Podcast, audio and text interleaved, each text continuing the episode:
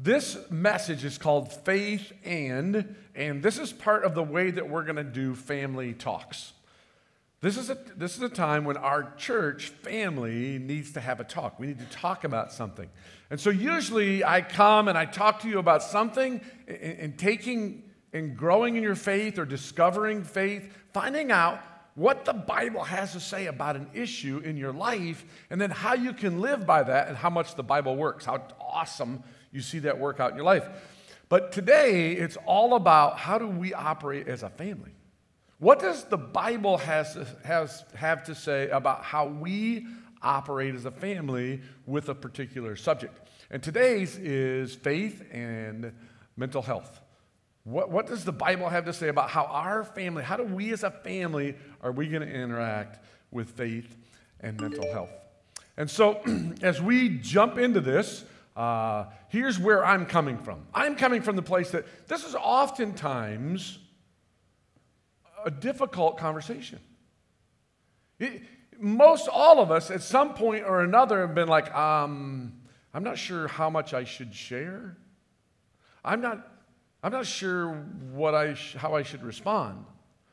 And if you've jumped into these conversations, you know they can actually be landmines sometimes. You you totally meant to do good, but somebody's feelings got hurt along the way. And so uh, as we jump into this, what we're going to do is first I'm going to lay out the way that Skyline reacts, how we interact with each other and how we interact with life. There's a particular door that we ask everyone to walk through. If you take membership class, you're familiar with this door. And so that's what I want to lay out first. Then we're going to take a look at a passage of Scripture. Then we're going to have an interview with someone who is interacting with mental health, uh, and then I'm going to finish up from there, and then we're going to invite new people to be a part of our family. So uh, let's jump in. What's this door thing? What's that, what, what's this all about? We ask everyone to walk through the door, and so my, my thesis for today, my big idea for today is this, that as a family, when it comes to our, our conversations and our helping each other and growing with each other in the area of mental health, we always operate from this place right here, which is this. Number one, throw out the old way of life. As you approach life, you never want to come into life going, yeah, I know. I know what to do. I know what the right thing is to do. I, I got this down. You actually always want to come into to, to life going, okay, wait a minute. Let's let's... Let's admit this common phrase. I don't know what works for sure. But I do know that what I'm doing doesn't. See, Skyline's built on this idea. Skyline is built on the idea that we want to reach people that as they're going through life, they're like, hey, I, I, I need some help here. I, I, I don't like what's going on here. I need some help here. And so I am not really sure what does work, but I'm pretty sure that what I'm doing doesn't work that great. So when it comes to this conversation, that might be true with the with the mental health conversation. So how do you do that? One, what's that mean? One, you throw out your beliefs, what I think is true. Two, you throw out your values, what I think is important. Three, I throw out my opinions, the way I think things should be. And I throw out my practices, the way I live my life. That's a big step. This is why. When you try to mix what I already know with learning new things, you'll take the things that you already practice that don't work and you'll put them into the new. It's very difficult to learn and grow that way. So what you got to do is throw out all of it and do number two, start all over. Trusting Jesus as my leader. Now this is a family talk. In Skyline, we are not a group of people who think we collectively come up with great ideas. We don't think we come up with the truth. We think Jesus is the truth. And Jesus is our leader. That's who we're looking to follow. And the Bible as my game plan. And that Jesus communicates to us through the Bible. So we want to start all over going, wait, wait, wait, wait. I don't want to bring my past into this. I want to I want to start all over. Together, we find out what Jesus has to say and what the Bible has to say, and let's go from there. Now, here's the passage I want to share with you. This passage is in Ecclesiastes. We think it was written by Solomon. And in this passage, he's observing life. He's looking at life. Solomon's a very interesting guy because he actually experienced all the dreams you ever go after. He got everything he ever wanted. And then he had this observation as he watched life. He's going to talk about oppressors here, and it's literally oppressors. This passage is not about mental health. But as you read it, you're like, wait, wait, wait, I've felt like that before. I've felt like that before. I've felt like that before. Let's take a look at it. Again, I looked and I saw all the oppression that was taking place under the sun. I saw the tears of the oppressed, and they have no comforter. Power was on the side of the oppressors, and they have no comfort. Someone else is ruling my life. Someone else is taking away my opportunity. And I declared that the dead who are, who had already died are happier than the living who are still alive, but better than both. You're like, man, it, it'd be better off if I wasn't here. Is the one who has, but better, I'm sorry, but better than both is the one who has never been born, who has not seen the evil that is done under the sun. He goes on to say, and I saw all the toil, this is, a, this is a shift. I saw all the toil and all the achievement spring from one person's envy to another. This too is meaningless, a chasing after the wind. Fools fold their hand and ruin themselves. They, they've, they've lived their lives in such a way that they've ruined their lives. Better one handful with tranquil, tranquility than two handfuls with toil and chasing after the wind. Now he makes another shift. He goes from the, the oppressor to those who ruined their own lives to those who are pursuing wealth and privilege. Again, I saw something meaningless under the sun. There was a man all alone. He had neither son nor brother. There was no one... There was no end to his toil. He worked and worked and worked, yet his eyes were not content with his wealth. For whom, for whom am I toiling? He asked. For whom am I working? He asked. And why am I depriving myself of enjoyment? Why do I spend all of my time working? This too is meaningless. It's a miserable business. Then he makes a huge shift, and he says this. There are two better than one. Two are better than one because they have a good return for their labor. If either of them falls down, one can help the other up. But pity anyone who falls and has no one to help them up. So he walked through all of this. He's like, this is meaningless. This is meaningless. This is horrible. This is horrible. But if you have two of you, one can help the other one up. Also, if two lie down together and they will keep warm, how, but how can one keep warm alone? Though one may be overpowered. Two can defend themselves.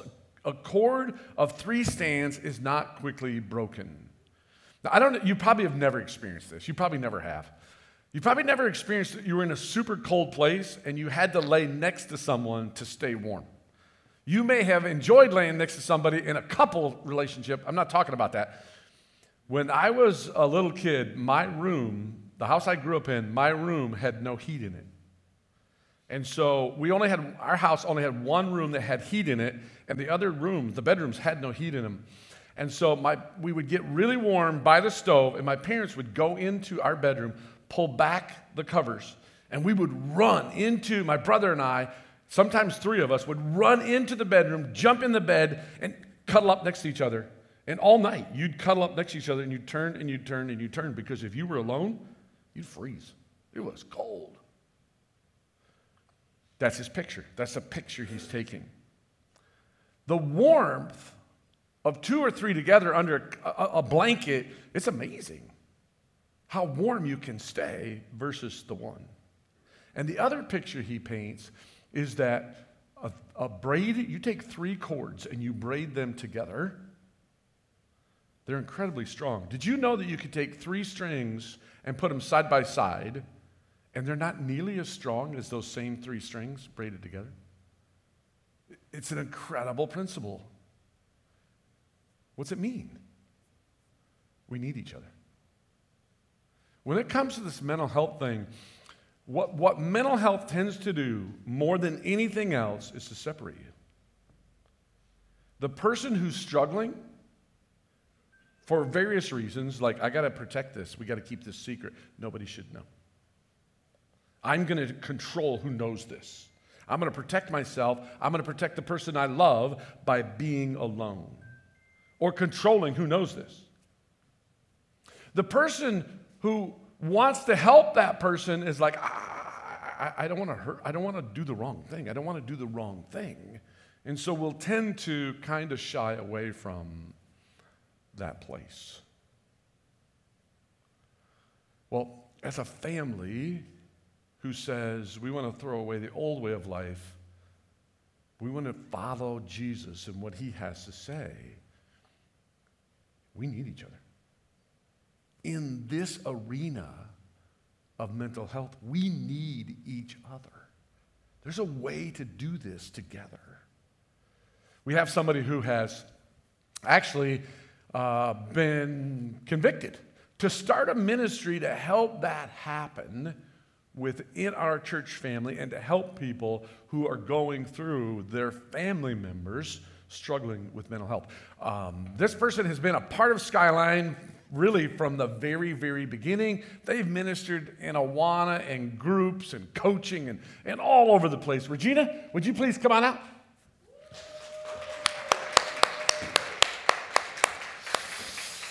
Good morning. Great to have you.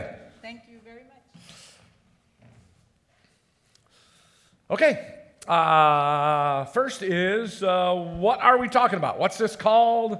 Give us just a few details. The group that I want to start, which I'm really, really excited about, is called Family Grace. In this group, we're going to focus on the family members learning how to um, deal with your faith. That's where we start with the Bible.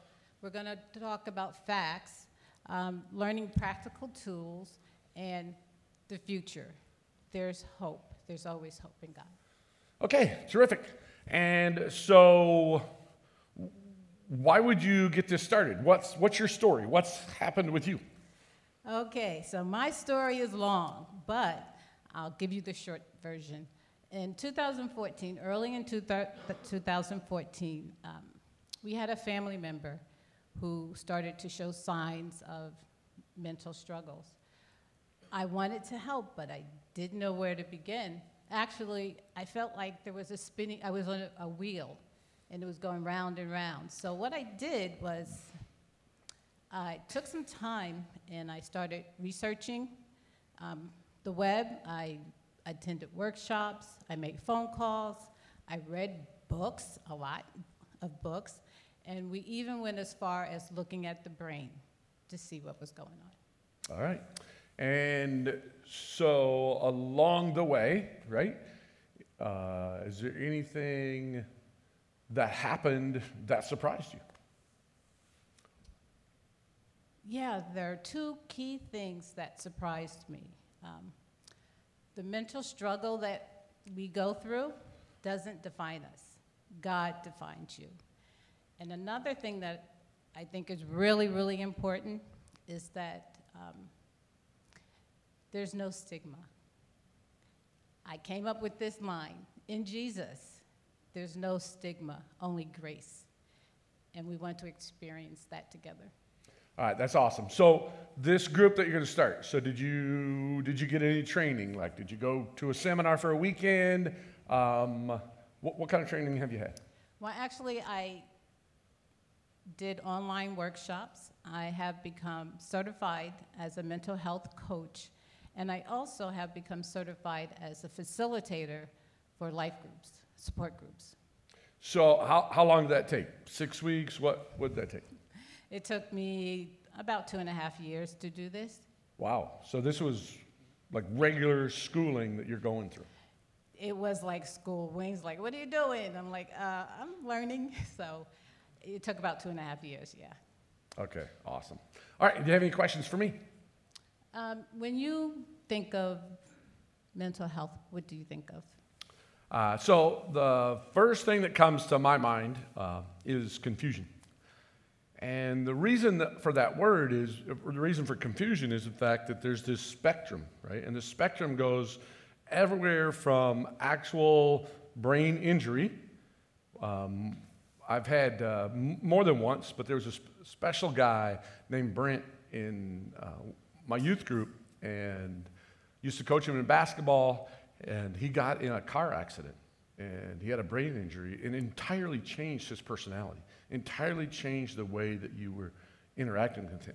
Uh, our youth group and his family had to retrain how we would interact with him based on what happened. So you have that all the way to behavioral issues, uh, relationship issues, things that really are emotional, sometimes very, very spiritual, all the way over to the brain. So whenever somebody uses that phrase, I use the word confusion because uh, that we don't know what we're really talking about. Like, you have to go further to find out, wait a minute, what are we specifically talking about? And I've come to recognize or realize that our whole person, we're dealing with the whole person, we're, we're dealing with our physical health, we're dealing with our spiritual health, and we're also dealing with um, our mental and emotional health. So basically, we can say that mental health is how we deal uh, with the normal stresses of life, everyday life, like work, finances, family, relationships, whatever throws, what life throws at you. How do you deal with this? So we're looking at the stressors. How are we mentally dealing with that? Okay. So uh, give me a little more detail about this ministry. Like, how long would it take? What would a meeting look like? The meeting would be about an hour and a half, one night a week, for about eight weeks. Um, and then we'll take a break, and then we can do another eight weeks. We'll go through the book, and again, we're going to look at faith, starting with the Bible, fact, learning personal, learning practical tools, not personal tools, and um, future, realizing that there's hope. Okay, like, great. So what are the details for getting involved? Who do they contact? What do they do? You can contact me at um, Regina at Skyline N J dot org, or you can uh, reach out on the app. Okay, so uh, the app, we like you to register on the app for just about everything. It just works really, really well. But if you don't have the app, then you can email her at Skyline, or at Regina, R E G I N A? Yes, R E G I N A. At Skyline N J dot org. All right, thank you so much. Awesome. Thank you. Right. Needless to say, Uh, we're super excited to be able to have a place for people to, to start that conversation where the two fears that you have, you're able to say right up front and be able to, to deal with them. Let's continue to, to say, wait a minute, as a church, how do we not walk alone but have two or three walking together? The, the next passage I want to take a look at is from Ephesians. This is specifically to the church. It's specifically instructions from God as to how our church should function. In Ephesians chapter four, he talks about people are gifted, and, and the reason that they're gifted is so that they can train other people to be able to do the, the ministry, so people aren't tossed back and forth, lost in their emotions, lost in whatever's going on in life. And then he says this, instead, speaking the truth in love. Speaking the truth in love. So the person who is struggling with some kind of mental health is fearful that you're going to hurt them. They're fearful that you believe something or think something that's going to hurt them. Most of all, they're fearful you're going to hurt somebody they love. And, and we tend to want to protect that person. And when you hear speak the truth in love, that can be like a red flag. Like, whoa, that sounds dangerous.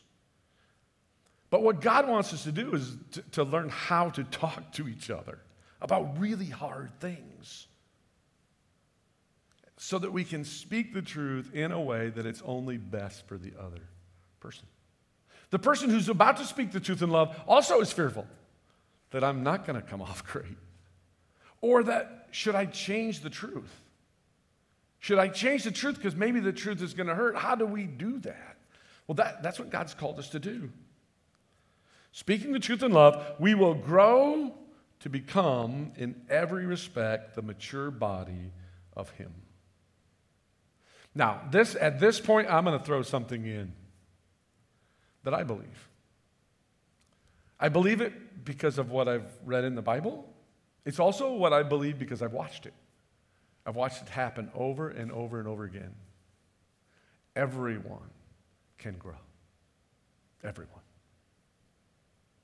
There is no state that you get to, you're like, okay, that person can't grow. Now, if you're, if you're totally medically online here, you'd be like, what if they're in a coma? That might be true. But let's, we're talking here about someone who's, who is with us, right? You're part of us. Everybody can grow.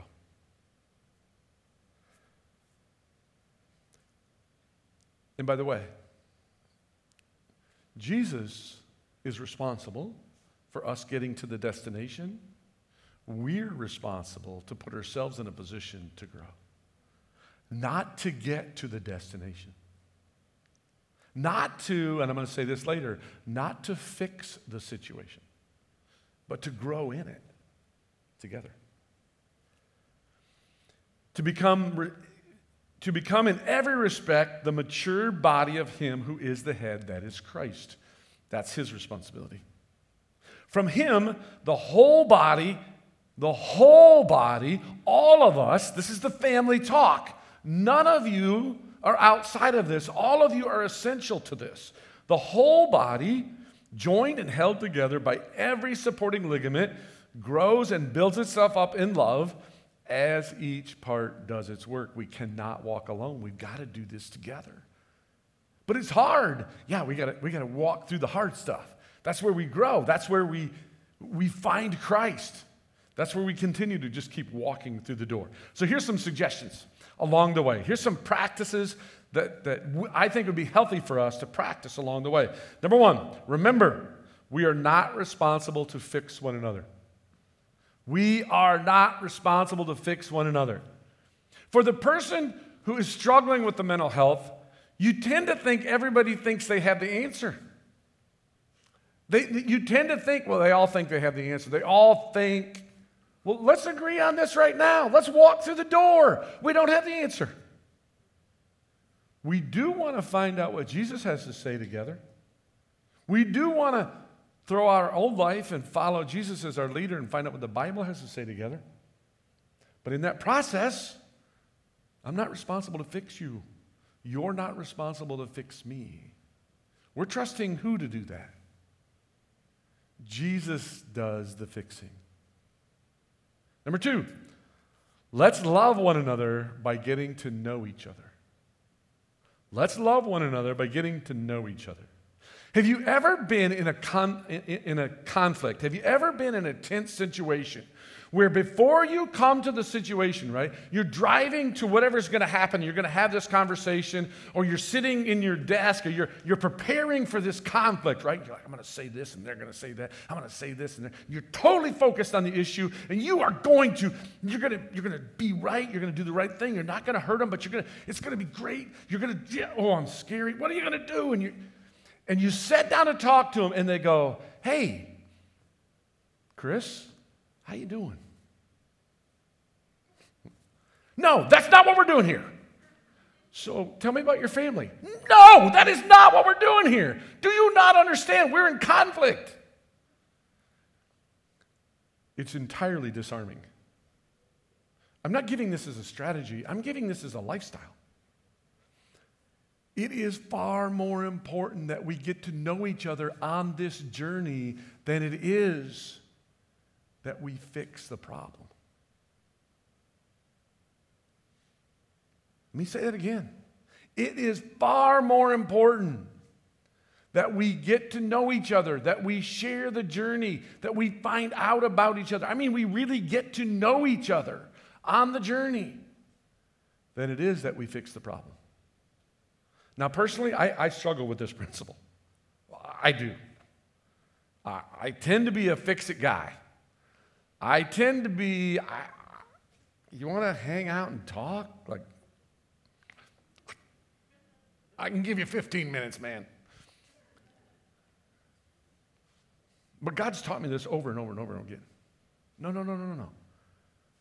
This journey of getting to know the person. I already know them. What? No, you don't. How do I know? You just told me you did. You clearly don't. I, I know my wife. I know everything. No, you don't. And you live with a person. Certainly we don't know each other, right, when, when we're going through this. Now, here's a couple things to practice along the way. Be careful not to suspend biblical principles for men's wisdom. In the area of mental health,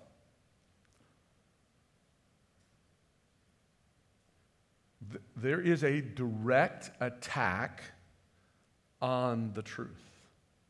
If, if you've been involved in mental health at all, you know this is actually true. There's this idea that we are going to suspend. Now, mental health is different than everything else, so we're going to suspend what the Bible has to say. It doesn't apply to this situation. We can't walk through the door and do that at the same time. If we do that, we have nothing to, t- all we have to talk about is our own opinions. And that's not going to get us anywhere. That will get us hurt. Let's let's go, no, no, no. We may not know what the Bible says. We may not know how to apply the Bible to this, but we're not going to suspend what the Bible says in this situation. It's dangerous. It's a lose-lose if we do that. Number two, be careful not to become defensive or define yourself by anyone or anything other than Jesus. This is true for both sides. This is true for the person who may be in the helping role, and this might, or the loving role, or the getting to know role, and the person who's in the role of, wait, my, my family member or I myself am struggling with this. You have to, you have to constantly go, wait, wait, wait, wait, wait. The issue I'm struggling with is not who I am. And this person over here has got to constantly go, wait, the, wait, what? What I view of this situation is not who I am. And to constantly go, no, no, no. Let's define ourselves based on what Jesus says. Let's. I know we're going through this right now, but this is what Jesus says is true about who we are. See, give one another the benefit of the doubt. Come on. Of course this is a tough thing for us to walk through. There's a lot of unknowns. There's a lot of variables. Give each other the benefit of the doubt. When someone hurts you, say, Is it, did you mean to hurt me? Did you mean to, that really hurt. Did you mean to hurt me? It's amazing what happens in a relationship when you go, did you mean to hurt me? And you watch the other person on the other side go, oh my goodness, no way. There's no, oh, whoa. I, no way. I don't, the last thing I want to do is hurt you. Did, did you did you mean to hurt me? And number three, let's minister together in the tension of our weakness and failures. What do you mean? We tend to want to, to, to, to take whatever issue we're struggling with and go, okay, let's get this fixed and then we'll go minister. Well, there's something that's very true about many, many, many of the problems in our lives. It's going to be in the ministry. It's going to take a lifetime to see some of these things and maybe won't be fixed until eternity. There's a lot of mental health things. They're not going away until eternity. There's other things in life. There's problems in life. They're not going away until eternity. So, God did not call upon us to fix these things and then minister together. He calls upon us to minister together with those things in place. It's a beautiful thing. As a matter of fact, anytime you watch it happen, anytime you see somebody who's really struggling with something and they come along together and in the midst of that struggle, they minister to other people, you cry. You do. I can make a grown man cry with that video. Because it grabs your heart and you're like, that's what life's all about. That is what life is all about right there. in the midst of the struggle, we come together and we do it together. So I'm going to give you three, three and three practical things on both sides. What's the first thing you absolutely, absolutely, the first thing that you need to do? The first thing you need to do is, one, ask him for coffee. Hey, no, I'm sorry. That's not number one. Number one is this. Number one, you go, hey, is there any way I can help? Is there any way I can help? Those of you who are struggling with mental health or loving people who struggle, the first thing I want you to say is this. Maybe, I don't know. Don't say no. Say maybe, I don't know. Second thing I want you to go is say is, hey, you willing to go for coffee? Would you wait? By the way, in our culture, isn't that funny? If you want to go for culture, go for coffee. It has nothing to do with coffee. It has to do with, hey, you want to talk? Can we get together and talk? That's what it means. On this side, go, yeah, okay, yeah, let, let's talk. On this side, go, hey, I, I want to I want to get to know you. That's what I'm here for. I just want to get to know you in the midst of what you're going through. And on this side, I want you to say, okay, but I want you to know I'm, a, I'm, I'm afraid you're going to hurt me. I'm really afraid you're going to hurt me. I'm afraid that something you believe is going to hurt me. I'm afraid something you believe about me is going to hurt me. I'm afraid something you believe about whatever I'm, I'm struggling with is going to hurt me. Start there. Just, just let's, let's start practicing that. Let's just start there.